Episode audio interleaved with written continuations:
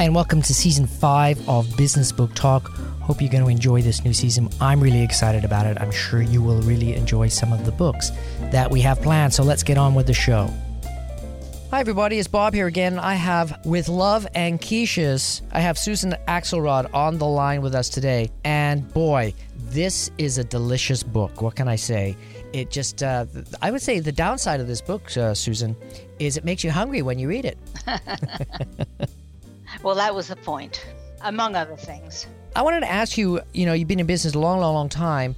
For you, what was the motivation behind writing the book? Well, actually, I didn't really plan ahead. It was an accident, like a lot of things that happened in my business. My marketing department insisted that I start a blog, and I did that. I told the story of Love and Quiches, how I started in my home, and how we ended up now as a global supplier. We ship our products all over the world. And during that process, people began to tell me, you know, you really can write. Why don't you take this a little bit further? Why don't you write a book? And I found that I enjoyed writing. So I decided to try my hand at writing a book because I think I have a story that's worth telling. And I got started, and the book's sort of like a will and a pull of its own, just like my business did. So there you are. I ended up with this book. okay, Susan. So you know you you've you've written well, you've done the blog post, and then you've written the book. How long did it take for you to get from the moment where you're saying, oh, "Okay, all these people are asking me to write a book," to actually getting the book published? Well, it's a four-year process. You know, I'm not famous. I'm a first-time writer, so it took me quite a long time after I finished the book to find my publisher. Once I found my publisher, they said, "You know, this is a great story." But your book is just part one. We want you to write a part two. The part two are going to be uh, more substantive chapters, uh, such as uh, family business, next leveling, marketing and branding, uh, the internet, company culture, books, you know, uh, subjects such as that. So I, and then they assigned an editor to me. And my editor and I were joined at the hip for a solid nine months, writing and rewriting and writing and rewriting. We had to extract a lot of the material from the first part of the book, most of my advice, and fashion it into more substantive chapters, which are part two. So essentially, we ended up with part one, which is the story, part two, which is the advice. Actually, uh, the first two chapters in part two sort of finishes up the story. It takes us to 9 11, which was a, a transformational a tragic moment for, of course, my whole country, but um, a transformational um, moment for uh, Love and Quiches. It was our aha moment. And then after my editor and I finished editing the book, there was the substantive edit, and then the copy edit, and then the proof edits. So it really takes, once I found my publisher, eh, it took about three years to get the book ready. Then, with all the polishing, they changed the name. A lot of things happened. So it took eh, actually four years until we published the book. It was a very, very long process. It was a grueling process, but it was an incredible experience. Absolutely incredible. Yeah, I bet you, you know, a lot of the writers I talk to, they, they find it, it's almost a life changing experience because they don't, they said, ah, I've read the book, it's all done. And then they get an editor and the guy says, well, this is a nice start. And says, what do you mean it's a start? This is exactly. uh, blood, sweat, and tears. And they, you have no idea how many blood, sweat, and tears you're going to get putting into a book. But you know what? It's, it's important because, you know, the knowledge and information that you're, you're trying to put into the book to help other businesses, you know, excel and do better, you can't kind of just fob it off because if you do, you, you, you end up just having a bunch of unsatisfied people after they've read the book. Exactly. You know, in today's economy, there are it's much harder to sustain a career in the larger corporate America. I don't have exact statistics, but there are a lot of very good, talented people that are always looking over their shoulder, waiting for the other shoe to drop. So, starting your own business and entrepreneurship is a viable alternative, and that's what my book is all about. If I could do it, anybody could. Now, why do you say that? I mean, you've got a lot of gumption. You've got to get up and go. I mean, you started with. Uh, actually, let's talk about how you started because I think that's quite interesting. You started with, with love and quiches, but now you're you're you're not doing as much quiche. What happened there? Well, we segued into desserts early on. You know, I started my business in 1973 in my house. There were not that many women in the uh, manufacturing, the you know, the brick and mortar manufacturing game. It was a man's game, and you know, in many ways, it still is. I, I mean, by far, I wasn't the first. There was Estee Lauder, and uh, other people in more gl- glamorous fields, but mine is like a down and dirty business. So I was a pioneer and I was a suburban housewife, a typical suburban housewife. I had an avocation where I was um, absolutely enamored, a passion for everything and everything connected with food. And I was able to turn that avocation into a business um, purely by accident. I mean, we had no plan. I had a partner when I first started. We had no plan. We just simply started. And then also, my partner, after one year, it, it seemed as if we had a tiger by the tail. And it was anything but a, uh, a hobby, which is what my partner, my original partner, had bargained for. So she cried uncle early on.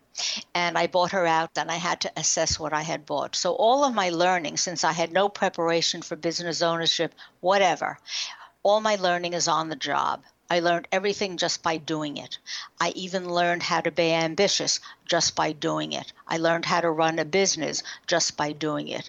I mean, I took whatever help I could get. I uh, learned from my mentors, I learned from my vendors, I learned from my professionals, I learned from my employees, I learned from my competitors.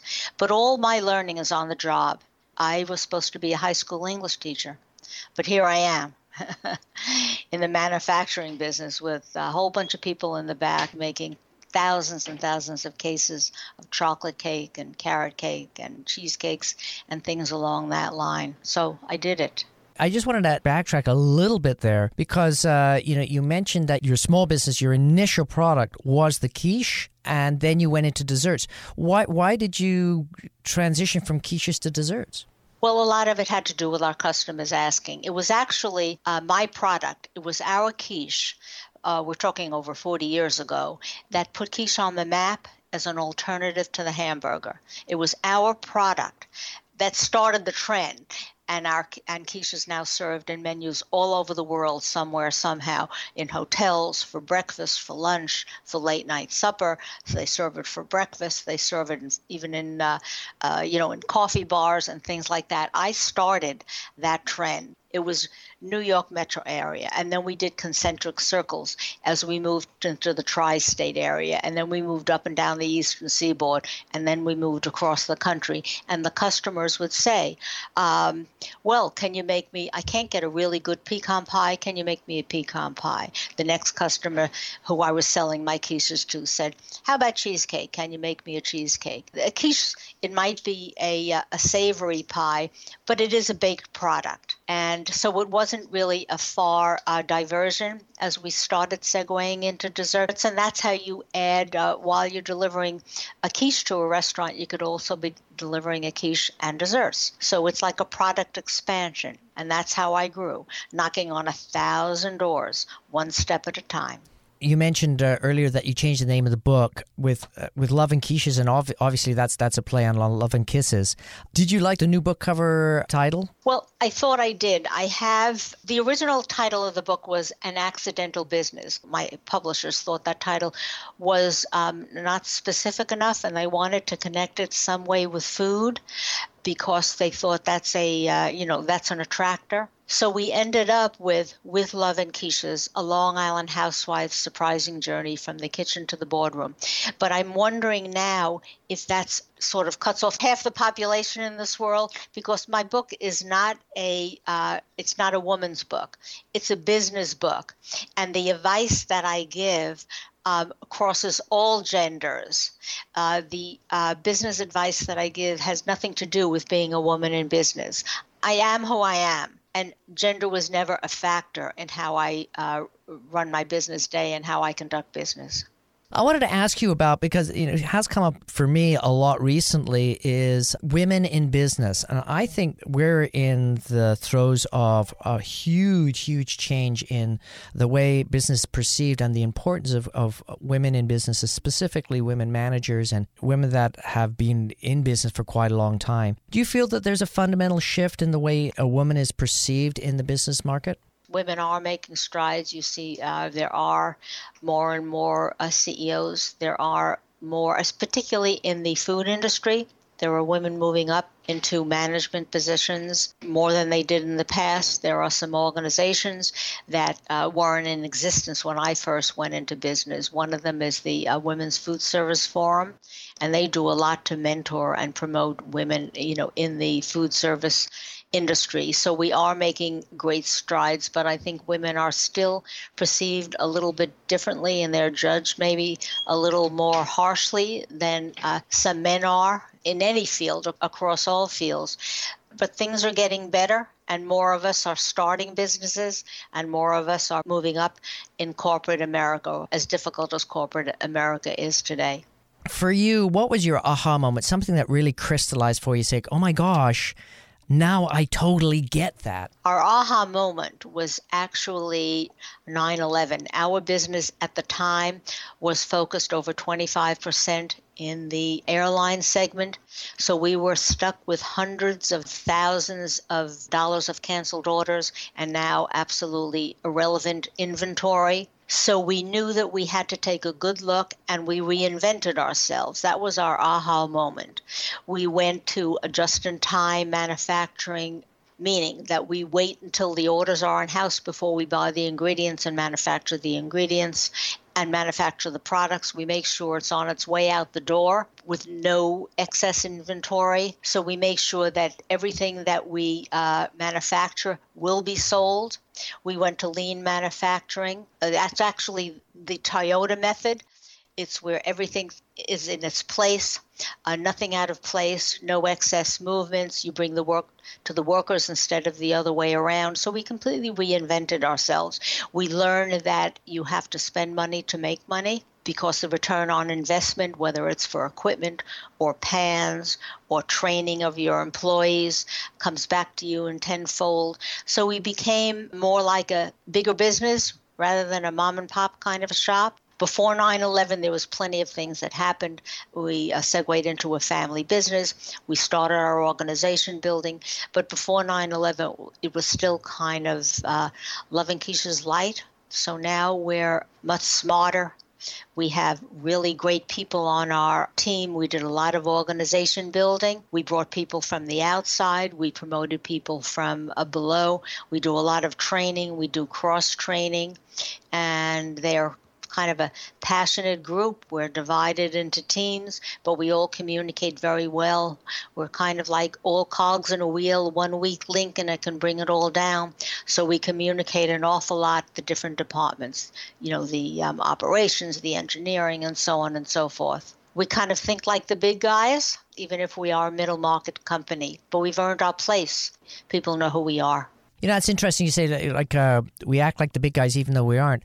But don't you think prior to being a big guy, you actually have to practice being a big guy so when you get the big guy style opportunities, you can just roll right in and take the opportunity? Absolutely. Thing is that in my book, um, I never really meant it to be a definitive kind of business book like um, uh, Collins Good to Great, you know, and books along that line. All of the advice that I give really comes from the Love and Quiches real time experience, and I think that's the the point of difference in my book with other ones. It's practical you know, down and dirty kind of advice that we give. Call them Susan's uh, business rules for success. Uh, you know, all the stars that we ever reached for were attainable. We never reached too high, and that's how we've grown to, uh, you know, enjoy the position that we do today. And that's what I bring home. All of these lessons in my book. What's the best way to attack this book? Is it a book that you can get away with jumping around in sections, or you do advise, you know, read the whole book and then jump around to the practical parts? Or, you know, uh, so many people today say, "Oh, I don't have time. I don't have time." Can they get away with just jumping through a chapter? Well, the thing is, my book is easy to read. It's kind of a page turner, and even if it's a little over 300 pages, it doesn't take that long to go through it. What I would do at least is, uh, you know, is read the story really quickly, and then you can pick and choose among the substantive chapters that might interest you most, whether it's the marketing, branding, or company culture, or um, the chapter that I devote to the internet and things along that line. So you can pick and choose for the substantive chapters, but even the substantive chapters are told from the Love and Quiches experience and the Love and Quiches point of view. So if you'd have the time to devote to it, I think this is the kind of book that makes it uh, worth your while. There was a book by Eliyahu Goldratt. It's been it's a classic book. I mean, it was written over 45 years ago. It's called The Goal, and that's told in the form of a novel but it gives such practical advice. It, it's the theory of constraints. If there's one thing, if you're a manufacturing facility, if there's one thing out of place that prevents moving forward, one obstacle, if you can fix that one small obstacle, the whole process will run more smoothly from beginning to end. So here you have this business book that's even taught in Harvard these days and has been for decades called The Goal. It's a novel which needs to be read from page 1 to the uh, to the end. I have codas at the end. I mean, there are some recipes and things like that. You don't have to read it if you don't wish to. There are um, there's a whole section in my coda at the end of the book having to do with our um, international travels and what we learned while we traveled internationally and brought back to the business. Um, things like that. I also have a, a quick coda where I point out I, what I think are the most valuable business books out there. So if you don't want to read it or if you've already read them all, you don't have to read through that either. I would read through the whole book if I could it's almost like an MBA because if you, God, I was going through some of these books you recommend are amazing. Um, if you read this book plus the support material, basically it would be an, an equivalent of an MBA uh, program for business for sure. Uh, and practical with tons of practical advice. You know, there's so many people coming out of schools these days that have this big chip on the shoulder and saying, Yeah, I've got my MBA. Listen to me, I'm amazing. And they have no idea about the practicality of all their knowledge. Do you think that's a fundamental flaw in uh, a lot of students that are coming out of school these days? Yes, I do you have to be there and learn on the job. We've just hired an intern who is having a marvelous time. She only works um, 15 hours a week, but she's learning so much of uh, about business. I think everybody who can attain a degree, uh, it's very important that they should because they are judged that way when they're being hired or trying to uh, find their place in corporate America. Um, they need to have that degree, and if they could have an advanced degree and a master's, whether it's business or marketing, or whatever it happens to be, you know what they're interested in, I think it helps to get that job instead of the next guy.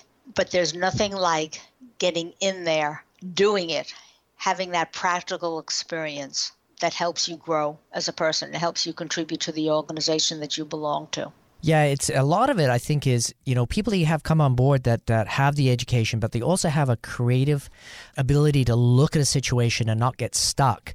Like you were talking about finding the small things in your department or the small things in the the chain that need to get fixed, and it might be a little teeny tiny thing nobody even thought about, but everything flows so much smoother just because you've thought of a creative way of looking at the same problem. It also um, helps if your employee in any particular department has had experience with other uh, manufacturers or companies that do similar things. So they bring that experience with them. Yeah, I remember sitting down with a group many years ago, and uh, it was such a diverse group. And I, I pulled the guy's aside. like, why do we have so many different people in the room? And he said, because the answers that these guys have for problems that they have, we can look at and interpret for our organization because we're stuck in the forest and we need to talk to people that aren't in the same forest for us to see fresh and outside of the box ideas. And I thought it was a brilliant idea. It's a little it's a little like when some of your hires have come and had experience with other similar companies. It's almost like hiring a consultant in a way. So they bring some fresh ideas and, and practical experience from an outside point of view. Now I wanted to go back to women in the workforce, what you, what would you recommend for women in workforce? Do you think it's it's better these days for them to go the entrepreneurial route instead of getting involved with an organization and, and trying to grow within the organization? Um, not necessarily. Sometimes it's finding your next career to start your own business, or sometimes if you've hit that glass ceiling, it's just one um, viable alternative. But you have to have a good idea. Uh, it has to be an idea that's not already filled uh, within your marketplace. You know, you have to be able to persuade someone to pay you for your idea or service or product or whatever it happens to be, uh, because without the customer, you have, you know, you have nothing. So if you think you have, say, uh, you know, I'll just take a, a, food in the food business. Say you think you have the best muffin that was ever uh, was ever invented, but it has to be at a better price or maybe better service or maybe uh, a, a different a point of difference in your um, delivery method in order to persuade your target customer to move from their current supplier. So, you know, it's it's not just having a good idea, but it's also being able to deliver. You also need to have some resources. If you're going into your own business, you need to have so, at least some resources to get you through the initial few years until a positive cash flow can be uh, established. You cannot you know do it all yourself. You need an organization. You need those resources. Um, but the thing i did when i first went into business i mean i was so clueless that i didn't know i shouldn't be in business. So i just was able to you know one step at a time one quiche at a time uh, get it going. I think it might be uh, i don't know if it's harder today but it's just different. I mean i started pre-computer. It was pre-internet it was pre a lot of networking opportunities. I was even went into business before the National Association for Women Business Owners was even established. That was just a few years after I went into business. And so there just were not the resources that were available uh, that there are today. There are places you can go if you have a really good idea. The Shark Tank and things along that line. Um, I think investment capital companies didn't even exist when I went into business. So there are places to go now to get some resources behind you while you're while you're getting started. Do you think it's uh, important to be able to have kind of like the pivot attitude? You know, you, you start with quiches, you, you do as well as you can, you kind of build up a talent set, and then you say, you know what, looks like our target audience is asking for something totally different. Should you pivot the company and then reutilize your skill sets? Well, uh, what we did is we did our product expansions within our expertise. You know, baking is baking. We don't make up us upside down widgets, but there isn't much difference between an apple pie or a quiche or um, even a cheesecake or a tiramisu or anything, you know, along those lines. So we sort of stuck to our core competencies and we're careful not to, you know, go too far afield because that's costly and it uh, it kind of divides up your expertise in it. It's distracting to those in the organization, sort of concentrating on what you do best, just doing more of it, selling more of it. I wanted to ask you, you know, if you could do this all over again, which is a totally unfair question, I know, but if you could do it all over again, what would you do differently? My business sort of started in, uh, and a lot of my book, in a way, is devoted in what not to do when you when you want to start a business, you know, if there was a mistake to be made, we made it, but we learned from our mistakes, and we, you know, hopefully do not do not repeat them. You know, uh, mistakes are is a, a, a highly underrated learning tool. So we've made a lot of mistakes. You have to make mistakes. Uh, if you haven't made any mistakes, you haven't been anywhere. There's kind of that um, old joke that if you don't make any mistakes, you're not trying hard enough so you just become a little bit better as you correct your mistakes as you change direction a little bit slightly you don't just throw things against the wall you know and hope that they'll stick what we do is we're very very careful when we introduce new products but we are um, constantly uh, reinventing ourselves in other small ways. We've just updated our logo, we've just redone our website. Um, we do things along those lines. We uh, we look for um, new areas of business, new channels of business. For example, in the food service business, there are many channels. One of them might be the military, another is airlines, another is convenience stores, another is chain restaurants, another one would be hotels, another one would be coffee shops, of which there are tens of thousands of them all over the world, supply products to them, or for vending, where you might take the same brownie you've been making, but you pre wrap it so that uh, they can put it in their vending machines and things like that. So we never put all of our eggs in one basket and we cater to and we look for other channels of business but we are bakers we know it and we we concentrate on what we do best I wanted to ask you do you have a favorite anecdote that uh, you'd like to share with us from the book?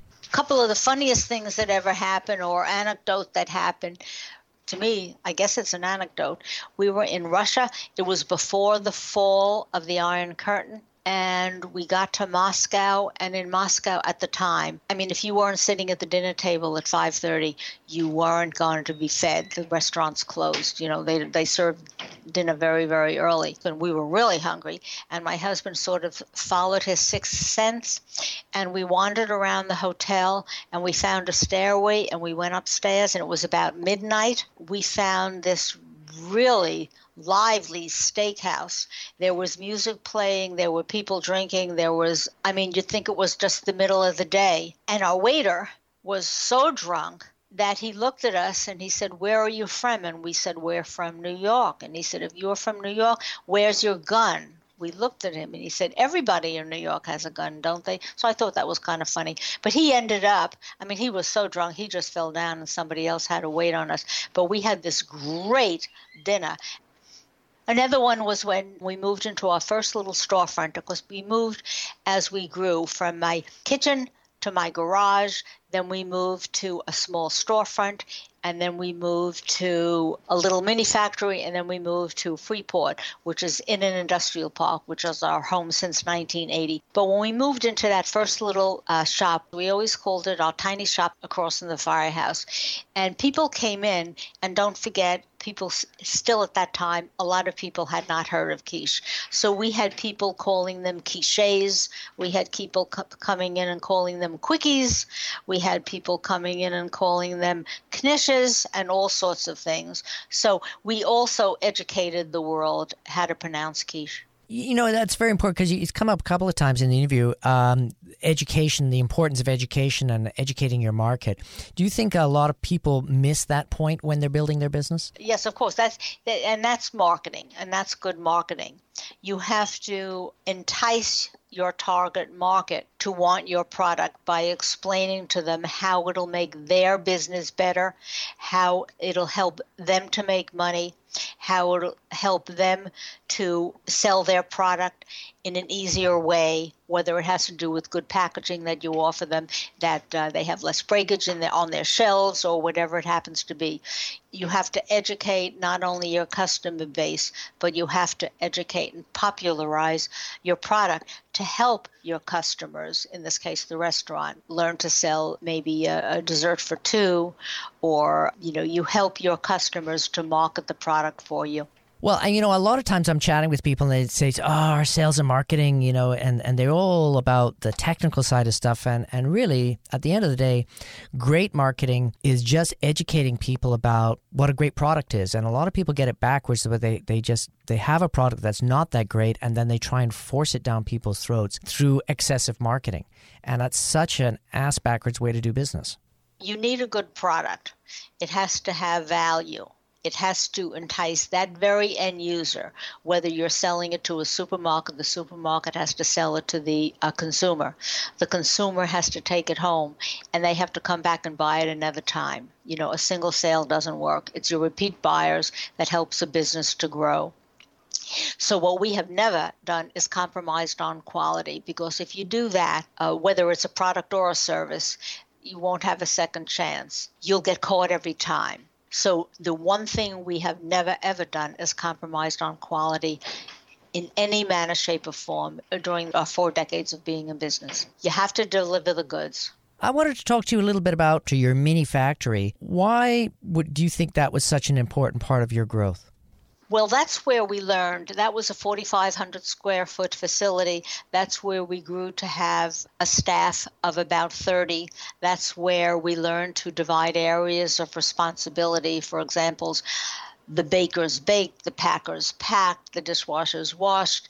Not everybody did everything because when I first went into business, I was a one man band. I was the baker, the buyer, I was the porter, I was the delivery guy, I was the salesman. I was always on my hands and knees, but that couldn't work. So we, that's where we really learned to uh, build a bit of a business. We learned that distributors could help us sell us products for them, and we didn't have to do it one step at a time.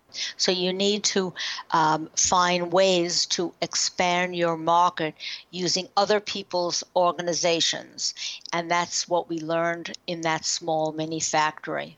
You know, it's it's interesting because I think when you go from everybody does everything mode to now we're we're bigger guys and you have an area of expertise that we want you to specialize in and grow and study and, and become better.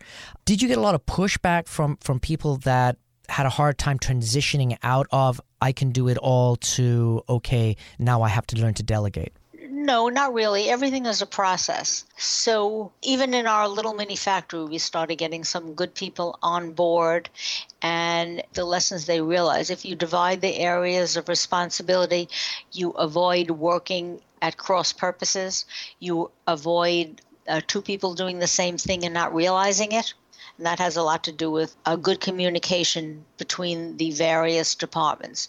So we had our departments, even in that small factory.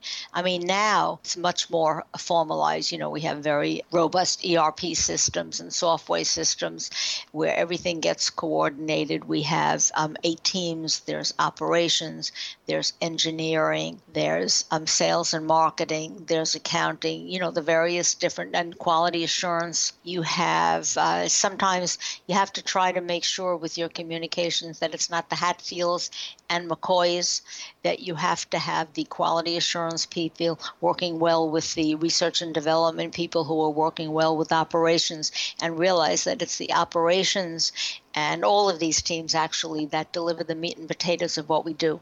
So our with our executive team, we set the strategic direction, but it's actually all of the teams working together and not at cross purposes you're a much larger organization. You've got all these people. You've got a lot of manufacturing systems in place. On a day to day level, you as the, the, the captain of the ship, the CEO, are you still doing you know a, a, lot of outreach and, and customer service in, in the sense on a higher level where you're still doing fundamentally what you did when you were in your kitchen no, what I do mostly now, actually, my my title has changed to chairwoman and founder. We decided that that would be the best place. I think we decided that about when I started writing the book. What I do is advise and I watch. You know, I lead from the you know we have the right people on the bus, but more important, we have them in the right seats. So you have to allow them to do their jobs you have to lead from behind. You have to certainly step in if you see something, but um, you know if you see something, say something. Whether it's me or anybody else in this organization, you know our uh, employees are our most valuable assets. We kind of consider them our partners. I'm talking about from the lowly dishwasher up to the uh, directors or vice presidents of the various departments. You need a good leader is one who can step back and can offer advice, can jump in if she needs to, but who allows your organization to function as a, like an organic whole. You have to learn that it's not just you. You have to learn to step back. It's the only way to get to the next level. Yeah, it, it's a lot of the great leaders we've had on the show. They say very similar things. And it was a fascinating one, uh, or guy he was talking about when he's on the shop floor, you know, doing just an just a walk around inspection. If he sees some garbage on the floor, instead of yelling at somebody to pick up the garbage, he'll pick it up himself and put it in the dustbin. He finds that's way more effective than calling people out. Oh, I definitely agree too. You never do that. First of all, you never call anybody out in front of anybody else. If you really think it's a grievous error that you're seeing, you might ask whoever it is, you know, who's doing it, why don't you come back? I'd like to have a talk. Let's have a cup of coffee. You have to be very careful to uh, preserve people's dignity. But my employees know that if I needed to pitch in, like we did a little bit after Hurricane Sandy, I mean, we were all on our hands and knees. We were all dressed in our torn jeans, cleaning up that mess. All of us, from the top to the bottom. The next day, um, after Hurricane Sandy, when we stood uh, uh, in front of the building, I mean, we had quite a bit of damage. When we came in the next morning and we were all sort of in front of the building, just trying to gather our strength, trying to figure out what we were going to do first. Almost all of our employees were there also. We were all 250 of us trying to figure out, and we all pitched in and we all cleaned up. And I mean, this place was ready to go in 24 hours. And in 72 hours, our power was restored and we were off and running with hardly uh, missing a beat. It's only because there were all of us pitching in and understanding that from the top to the bottom, that no task was beneath anybody. When there's a crisis, we all pitch in, and they appreciate that it's uh, our my business has segued over the uh, decades into a family business. My husband joined the business. My son, who's an attorney, joined the business after practicing for eight years. My daughter also joined the business in the 90s. Um, after raising her children, and she had a marketing degree, and so she um, joined in that capacity. And our employees they like that it's a family business because they feel secure helps them to feel secure that the next generation is in place compared to what you're doing. I mean, you're you're a real get up and go, and it's very entrepreneurial and, and a classic American story. But at a point, you've got to decide: Are we going to stay this way and and and just become more efficient, or are we going to give it over and get into how big can we build it and and um, this perpetual growth attitude? No, we're going to keep doing uh, what we do well, and we're going to grow. You know, if you don't, uh, if you don't grow, you lose ground.